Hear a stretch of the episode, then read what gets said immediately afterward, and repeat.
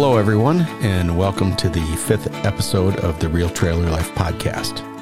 In this episode, we're going to be discussing how we handle arriving at a campground, the check in procedure, preparing and setting up our campsite for a safe and fun visit. Welcome to the journey with Real Trailer Life. Wendy and I are two career professionals working our way towards retirement in our Lance 2285 trailer, along with our two Vizslas Indy and Ruby. We are sharing our experiences as we downsize, travel, uh, camping experiences, and life. Hello, Wendy. Well, hello, Patrick. This is going to be an awesome talk about uh, what we do when we arrive at a campground. And of course, uh, we use checklists. We feel that they are critical and make sure that all the I's are dotted and all the T's are crossed. I love checklists. Checklists are great. And you know what? It's almost, it's spring. It is actually spring. So I'm really getting excited to get going this summer. So, what we do know is that every location or every campground is different. Uh, every location has different rules, different check in procedures. Uh, most seem to uh, are going to a like a no contact check in process, but these seem to re- be relaxing as uh, we lower the cautions for COVID. And I do a lot of research before we arrive at a location. I have uh, satellite images of the campground to get an idea of the layout of the location. Uh, some of the campgrounds uh, allow you to reserve a specific site number, but it seems more are wanting to assign sites to the campers upon arrival. And for this reason, it's really uh, important to know the layout of the land. And we highly suggest that you print a campground map. Uh, these are usually available on the campground's website and you should have it ready so that when you check in, there are no surprises about what site you're going to be assigned to. We prefer to uh, arrive at a location during operation hours. This uh, way, we get all of our questions answered, and everything uh, seems to go a whole heck of a lot smoother. After our experience last year of driving like nine to 12 hour days, we learned a really great lesson. Don't do it. Yeah. it's too long. So, something we decided uh, going forward is that uh, we are going to lower our travel times. Ultimately, our max uh, travel day would be a seven hour uh, travel day. Uh, and these are going to be few and far between. Our goal is six hours or 300 miles. So, keeping this in mind, you want to make sure that you plan out your day uh, we want to make sure that uh, we break camp early enough uh, from the site that we're leaving and allow us to travel to our next location and see sites along the way and arrive early enough for the check in process.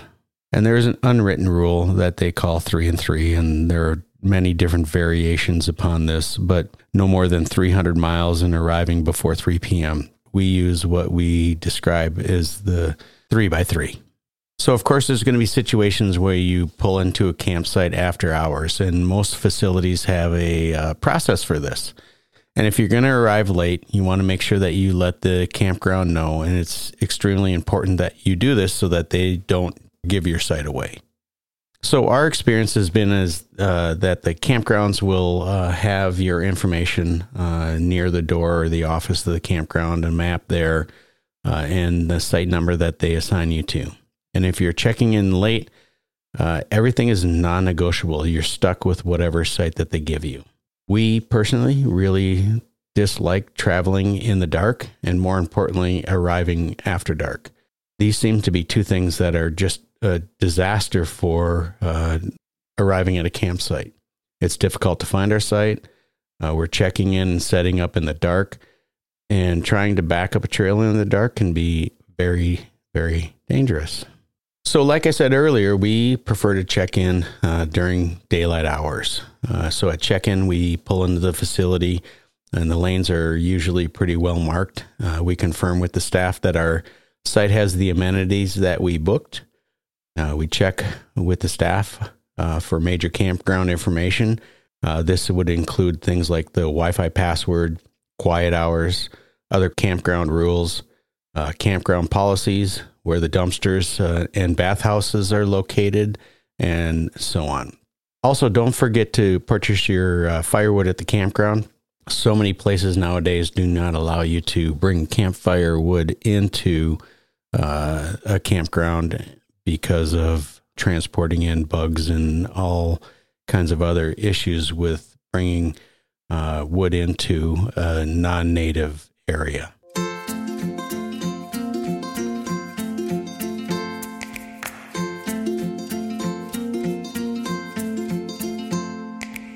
So this is the fun part. Uh, we usually try to book our locations online uh, and see what amenities that they have. We personally uh, prefer water, sewer, and electric uh, away from public facilities like Restrooms and showers. I don't want to be by those. I like to be a little bit away from that. we really kind of like the solace of being just away from everything. And some of the sites that you check in may be boondocking sites, and this is perfectly fine. Uh, the main goal here is to know what you are coming into for your experience. When I was in the Army, we had what we called the five P's proper planning prevents poor performance. Uh, this is critical when you are uh, camping and arriving at a site that you have everything that you want uh, and you're ready for any situation that would occur. So after check in, uh, we drive to the assigned site. And we've already made sure that our walkie talkies are charged and ready to use. Uh, we use those when we back into a site. Uh, when we get to the site, there's a lot of things that are actually happening. So as we pull up to the site, we stop uh, and we want to make sure that we check that entire campsite out. So we want to be able to get out of the vehicle and uh, inspect the campsite. Uh, we want to look for glass and dog waste or trash, and to make sure that uh, all the amenities that we have are there. Uh, some people will take a blower with them and they can use that for quickly cleaning out the site, assuming you have the room and storage to uh, put a blower in your trailer or your uh, tow vehicle. We look for uh, low hanging branches that could damage your RV and that the entire site is suitable for the RV that you're uh, backing into that site or pulling through that site. We use a watchdog surge protector, uh, and I will walk up and I will connect that to the uh, electrical stack and turn that on. Uh, and the watchdog will let me know if anything is funky in the electrical. After making sure that the electrical connection is working fine, I switch all of the breakers off. And this is extremely important because you don't want to have your breakers on when you connect your trailer to the uh, electrical stack. And then, Wendy, you have a job. Well, yeah, I scope out like the freshwater supply. I check for the location. I make sure that it works. And I clean the spigot with bleach wipes because we have seen several people use those water spigots for things that aren't not fresh water. Yeah, people will use the spigots to clean out their uh, gray hoses, their black hoses, their sewer hoses, uh, and we just don't want to have any of that in our water. No, we don't. So I just clean those off, sweat easy. Um, then I go in and turn on the level mate. So the LevelMate is inside of our trailer, and Wendy clicks that on, and then I make sure that we have a good connection uh, to the LevelMate with our Bluetooth. Uh, we turn on our walkie talkies and verify that we are connected to each other. And in the event that these do not work, which It can happen, but you know, for whatever reason, we still have cell phones or nothing else. Roll down your window and communicate that way. and backing in a trailer can be extremely tough. So patience is the key uh, to backing up a trailer. So as I back at the trailer into the spot, Wendy is guiding me constantly, making sure that we are aware of the position uh, of our trailer and any hazards that may be uh, located within our uh, our campsite. Yeah, and I also make sure that like the hookup locations is close enough so that we can reach it with our connections as well. Like the like there's room for the slide out to go out and the awning to go out. So you kind of got to go back and forth between sides on our trailer. Make sure that it's getting in the right spot. So once we have the trailer where we want it, we use an Anderson leveling system on the low side, uh, left to right, in order to level the RV using the RV LevelMate Pro. Once we are level left to right, then what we do is we uh, put chocks under the low side of the tire so the trailer won't move once we disconnect the uh, trailer from uh, the tow vehicle. Once uh, we disconnect the trailer from the tow vehicle, we use the tongue jack to uh, level the trailer from back to front. Then, once we have completed everything as far as the leveling goes, we lower our stabilizer jacks, and this just allows us to to stabilize our vehicle. And stabilizer jacks, just so everybody knows, you should not use these to level your trailer. The you need to level your trailer before you drop your stabilizer jacks, and this is critically important. Once this is all completed, uh, we use we have dual axles on our trailer, and uh, we use what are called X chocks and we place them between the two wheels. Uh, we tighten those up to make it firm. And the X chocks are also nice because they also help to stabilize the unit uh, when you're walking around uh, the, the the trailer on the inside. And you know, there's nothing more annoying than hooking everything up and then realizing that your camper isn't level or that there's a tree in the way, that your slide can't go out or your awning can't go out and then you have to totally reconnect everything up and move your trailer. Or you just deal with it like we had to that one time. Yeah, we dealt with that when we were in Upper Michigan. Yeah, we couldn't put our um, awning out, but it really wasn't a big deal there. But yeah, it, it's a, just those are the things you just got to look for and just be ahead of the game. At a site that we stayed at in Upper Michigan, there was a tree that was in the way of the awning. Uh, Wendy's first impression was to cut the tree yeah, branches. We can't do that. That's we couldn't do that. so we ended up having to rehook up the uh, trailer. No, we didn't. We just remember we just said, ah, whatever. We don't need the awning because it was Upper Michigan and it was fall and wasn't it? I mean, I don't know. I You're think looking that, at me like I'm crazy. Yeah, I think that we actually hooked the trailer back up and we moved the trailer a bit and got it away from the tree so that we could have the trailer or the awning totally out.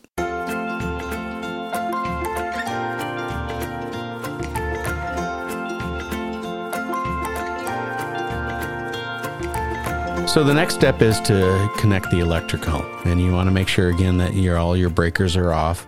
Uh, connect to the camper, uh, connect to the receptacle plug, and then go ahead and flip those switches on. Uh, we look at the watchdog to make sure that all our lights are uh, suitable and that we are good to go as far as electric goes.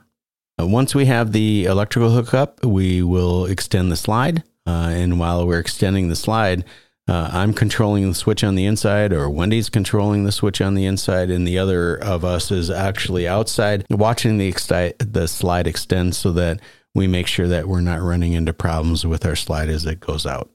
Then the next connection that we make is to city water. Uh, you want to make sure that your spigots uh, are uh, clean, uh, as we discussed earlier, and you want to make sure that all of your uh, faucets are turned off inside of the camper, and then we connect uh, to the city water. One of the things that we highly recommend is that you use a water pressure regulator. And this helps to prevent the damage uh, that could happen when connecting to uh, a city water location. The pressures uh, sometimes on those sites can be extremely high, and you just don't want to put that high pressure into your system. So we use a water pressure regulator, which will uh, make a link into uh, the show the show notes so that you understand what we are using. So once we have the water pressure hooked up, we hook the hose up and then we connect it to our water filter. And we use the Clear2O water filter. And we've discussed this in previous episodes. Um, but we want to make sure that we are filtering the water that enters into the RV. When we turn the spigot on, we want to make sure that we take the time in opening all the faucets in the RV. And this includes the sinks, the showers, toilet, outside shower, uh, and including the hot water heater. And this is important because we need to get all of the air out of the lines. And then the last connection that we make is to the sewer hose connection. Uh, we have one connection that is just gray water uh, from our galley sink. And then we have a second connection which covers our second gray tank, and our black water. And you want to make sure that uh, these connections run downhill and away from your RV.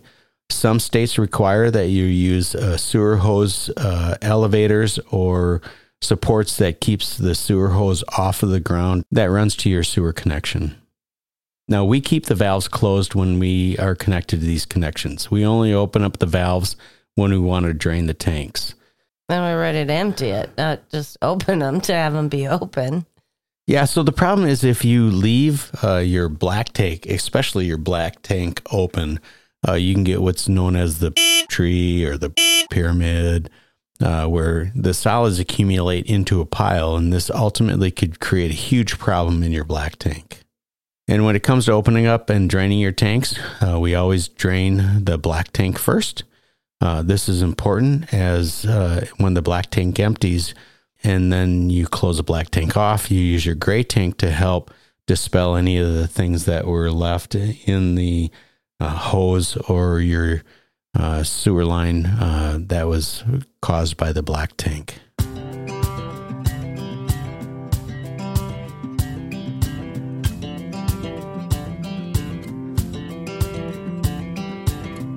Then we get to Wendy's funnest part, uh, setting up the interior of the uh, camper.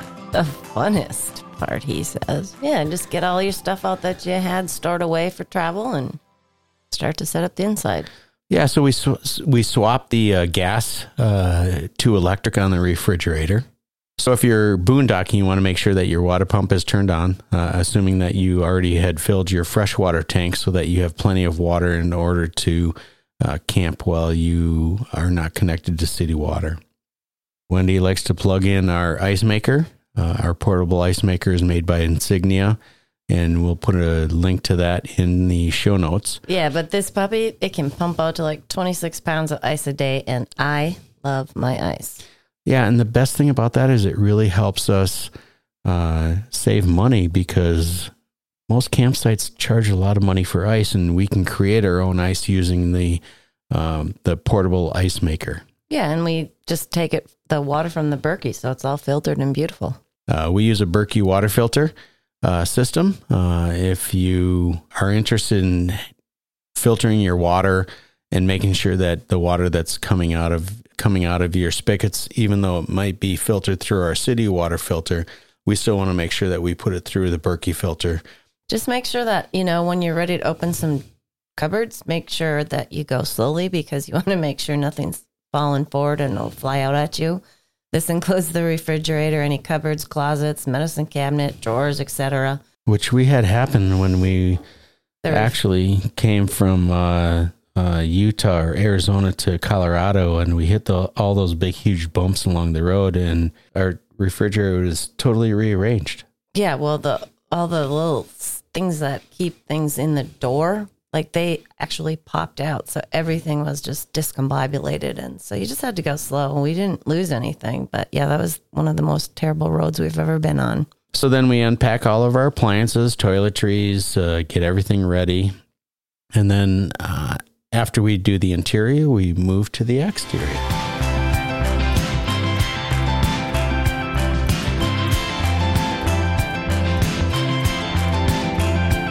Uh, we extend the awning. Uh, we make sure that uh, one side of the awning is always lower than the other side. Uh, this helps with drainage of water should it rain. And then we put out our campsite rug uh, and we stake it down. Now, we bought stainless steel 5 inch leg bolts with stainless steel washers, and we use a cordless drill to drive those into the ground. Uh, it's nice because they are pretty much flush to the ground and you don't have to worry about tripping over anything. This uh, might not work, of course, if you're putting your your rug onto a concrete slab, but then you don't really have to worry about uh, securing it to the ground. Well, we have a sea gear mat, and it's um, we have two sizes because some sites you can't really have the big one, and so a large mat might be too large for the sites. We have a eight by eleven, and we also have an eight by twenty. I like it because it prevents a lot of the tracking of sand and dirt into the RV, and especially when you have dogs, it's just they're pretty sweet. And then we clean off the picnic table, should there be one there. Uh, we put a tablecloth on it and we use tablecloth clips. Um, and then we also put out our lights, and typically we're using some battery operated or rechargeable tea light candles. And we check our fire pit for usability. And if you're camping uh, with areas that don't allow campfires, eh, eh, you probably want to have some type of a propane fire pit to use should you still want to have a fire. Then we make sure that we get our camp chairs out. That is most important. And then lastly, Turn on a little bit of music, but not too loud. Don't be rude. And No. it's martini time. Yeah, and we really love listening to music when we're sitting outside by the campfire or outside of our trailer, even in the morning. We keep the volume low, um, but it's something that we really just enjoy listening to the to the music.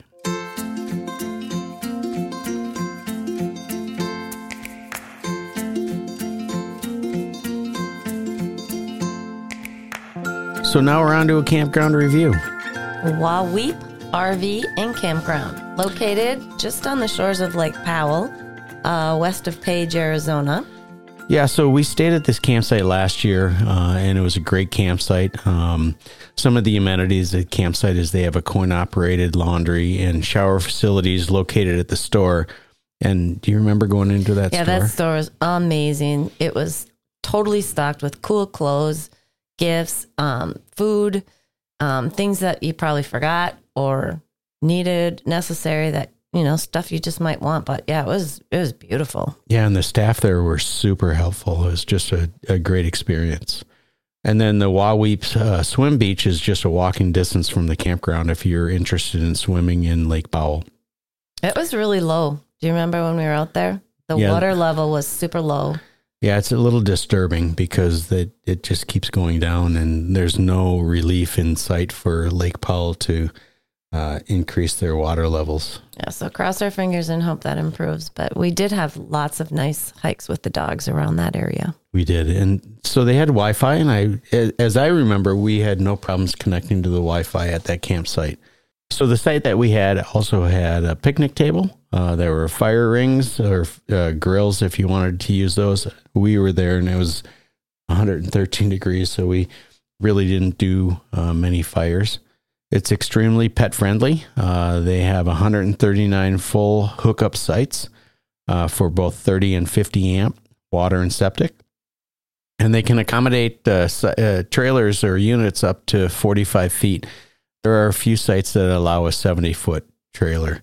And so Wahweap is located in the Glen Canyon National Recreation Area. So there's no drone flight available or no drone flight allowed in that location. Uh, we used Wahweap as a base uh, camp for traveling to several places. We went to the north rim of the Grand Canyon, which is about two hours and 45 minutes away. Uh, Zion, which we avoided last year, was about two hours away. And Bryce Canyon is about two and a half hours away, which is a great experience. Well, and the only reason we avoided Zion was we knew it was packed, packed, packed. And there are so many things to see and experience around Page, Arizona. There's Horseshoe Bend, which I went and photographed, and you stayed home, which was a really good thing because it ended up being a very windy day. And Sand was blowing all around, and it would have just ruined my contacts. I couldn't have seen anyway. So yeah, and it was for me, it was fine. I mean, I was there for three and a half hours, but uh, it was miserable because at some points I felt like I was in a uh, um, Sandstorm. a sandstorm. But right? do you remember the beautiful pictures that you got from there? I mean, that is that is just one of my favorite pictures that you got. Yeah, that was a uh, a bucket list item to photograph. And the Antelope Canyon uh, is close to there. When we were there, Antelope Canyon on the Na- Navajo uh, Indian land was closed, because of th- COVID. So right, because of COVID. I think it's reopened. Uh, we visited Antelope Canyon in 2014 and took some amazing photos on a photographic trip that we took, and uh, it was one of the epic uh, things that we've done in Page, Arizona. And then we also took a hike to the Toadstool Hoodoos Trail in uh, Kanab, Utah. yeah, and it was kind of like you walked to this place and it was like, it just felt like Like you're on a different planet. yeah, because these they do look like toadstools and they're they're really cool. And we hiked around a long time and got some really cool photos there too. So And then one thing to remember if you're staying at uh, this campsite is you are on the edge of two time zones. And your phones will switch repeatedly from time zone to time zone, and it was a little confusing. yeah, it was funny. I remember that. That was funny.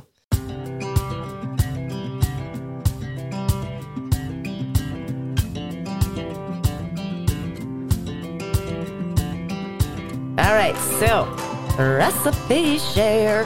Okay, so we've done dinner meals, we're now going to do a breakfast sandwich. And this is also on the black ground. It's super easy to make. You can even make them ahead of time and freeze them if you really want to, but they're super easy and super delicious. And they're one of our favorites. So, all right. So, what you need English muffin, any kind. I don't care. Use whatever you like.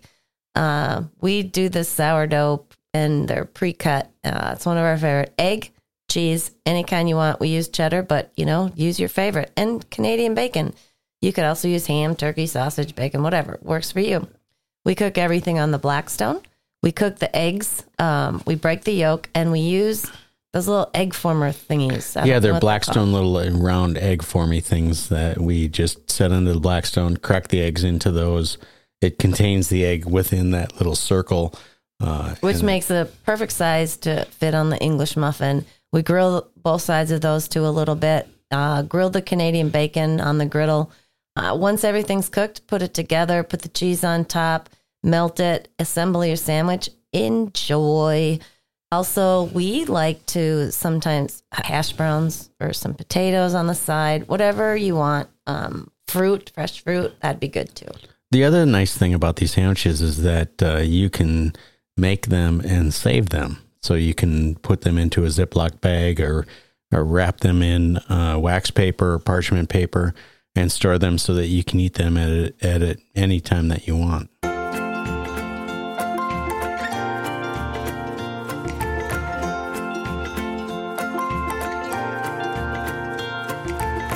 So, on to the photography tip. Uh, and today's photography tip is going to be talking about understanding the exposure triangle. And although may seem daunting at first, uh, there are basically three things that are important in the elements of exposure ISO, aperture, and shutter speed. When you're shooting in manual mode, which is the way that I shoot, I can't remember the last time I put my camera into an automatic mode. Uh, these are extremely important to understand. ISO controls the camera's sensitivity to light uh, a low ISO setting means the camera is less sensitive to light, and a high ISO means it's more sensitive to light. And the ISO setting of 100 to 200 is usually ideal for shooting outdoors during the day. But when you're shooting in low light situations, such as indoor or at night, a higher ISO of 400 to 800 might be necessary. Aperture is the opening of the lens, and it controls the light as it gets through the camera sensor. Uh, the wider the aperture, indicated by our lower f-stop number, lets more light through, while a narrow aperture, indicated by a higher f-stop number, lets less light through.